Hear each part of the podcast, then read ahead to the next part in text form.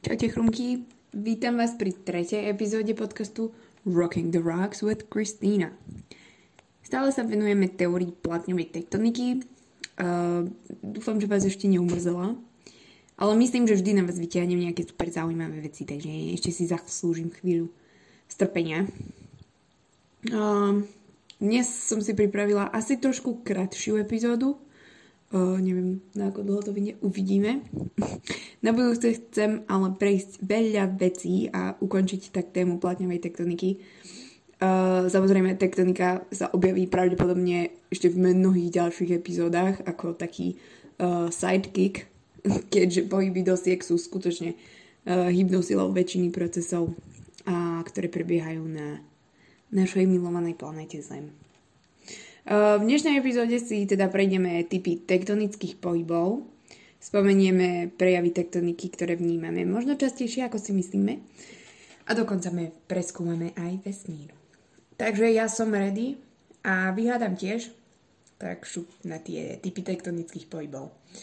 Uh, aj napriek tomu, že zemská kôra je v neustálom pohybe v dôsledku pôsobenia tektonických síl, rýchlosť týchto pohybov je z nášho pohľadu takmer nepozorovateľná. Takže väčšina z nás tieto pohyby nevníma on a daily basis. Uh, niektorým v úvodzovkách šťastlivcom sa podarí byť svetkom, ja neviem, treba zemetrasenia alebo výbuchu sopky alebo niečo také. Napríklad moja mama asi pred dvoma mesiacmi sme tu v okolí Handlovej bolo nejaké malé zemetrasenie a proste ona ho zacítila. Sedela na gauči, či čítala, neviem, neviem niečo a sa jej zdalo, že proste dostala infarkt alebo niečo také.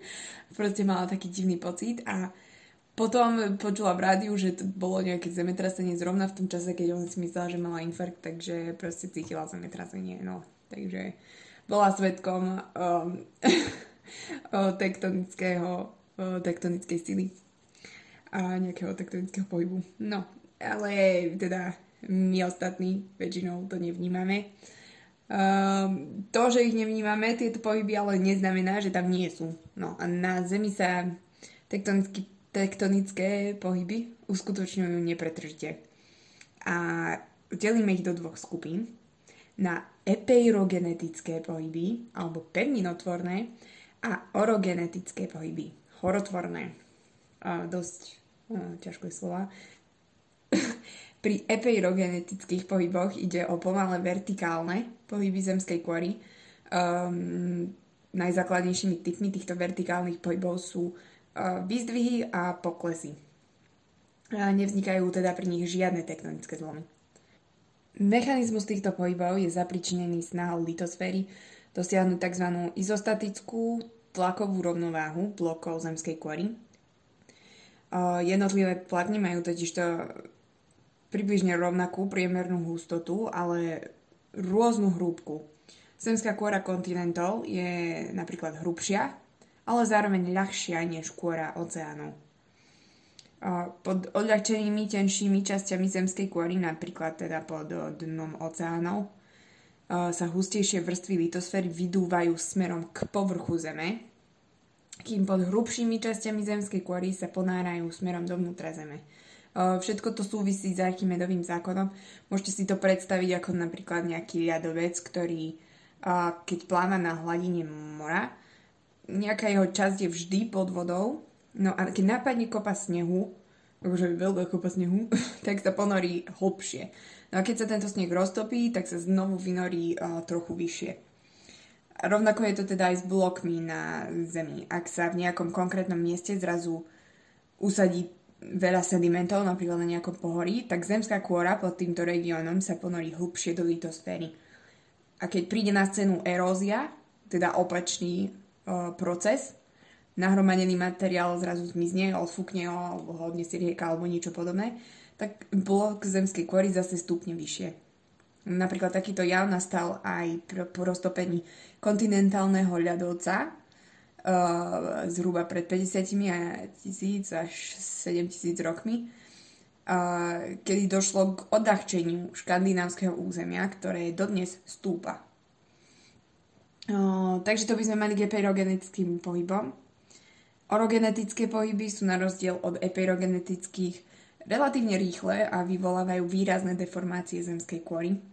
Môžeme, ich prejavy môžeme pozorovať napríklad vznikom zlomov, príkrovej stavby, vrásnení a podobne, v, v dôsledku ktorých sa formujú vysoké pásmové pohoria. Takže tieto pohyby sú teda súčasťou geotektonického vývoja zemskej kôry a sú predovšetkým o, spojené so subdukciou a kolíciou. Dúfam, že si e, na tieto dve krásky spomínate. Mm, prejavy tektoniky. Čo sa týka prejavov tektoniky, v súčasnej dobe môžeme pozorovať dôsledky platňovej tektoniky relatívne jednoducho. E, spomeniem také dve metódy. Takže prvou stačí nám k tomu GPS, uh, Global Positioning System, alebo globálny lokalizačný systém. a môžeme bez problémov sledovať a merať ročné rýchlosti vzájomného vzdialovania kontinentov napríklad. Um, príležitosť k pozorovaniu týchto javov sa naskytá v okolí priekopových prepadnín, napríklad tá na území Afriky, východoafrická priekopová prepadlina, ktorú som spomínala práve v predošlej epizóde, mm, kde sa s najväčšou pravdepodobnosťou fúha, kde sa s najväčšou pravdepodobnosťou v budúcnosti vytvorí nový oceán a somalský poloostrov sa postupom časti oddelí od celého kontinentu. Takže také gps trošku fancier gps ako to, čo máte v aute, nám môže napovedať, že kedy sa to stane. Ale ďalšou mnoho zaujímavejšou a presnejšou metodou je tzv.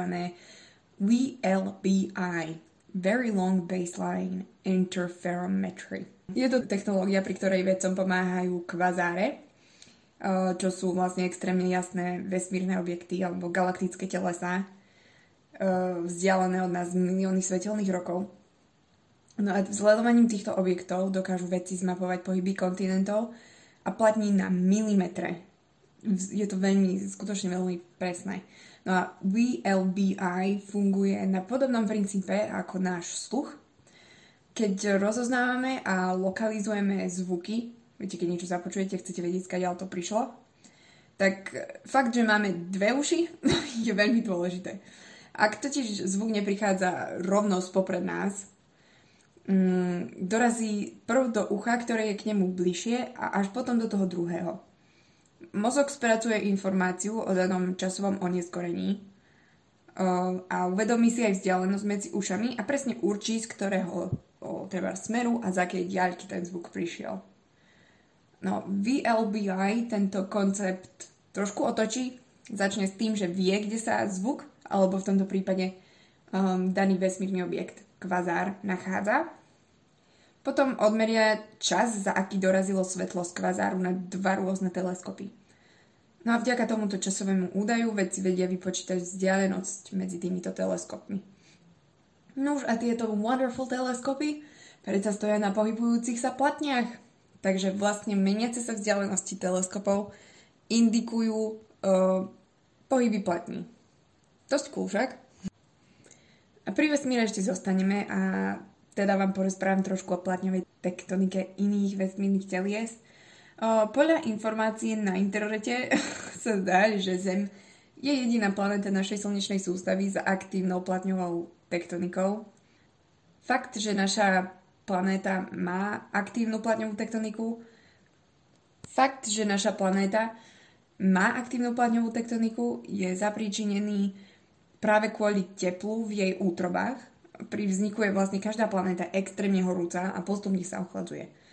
Naša Zem je ešte stále relatívne teplá, čo zapričinuje, že materiál v nej môže uh, plávať, úplne to tam buble všetko. Je to vlastne vďaka konvekčným prúdom, uh, ktoré sú poháňané práve týmto teplom z jadra Zeme. Navyše Zem má relatívne tenkú kôru, uh, ktorá sa jednoduchšie popraská na plátne Nuž a platne sú potom unášané konvekčnými prúdmi. A voilà, aktívna platňová tektonika je na svete.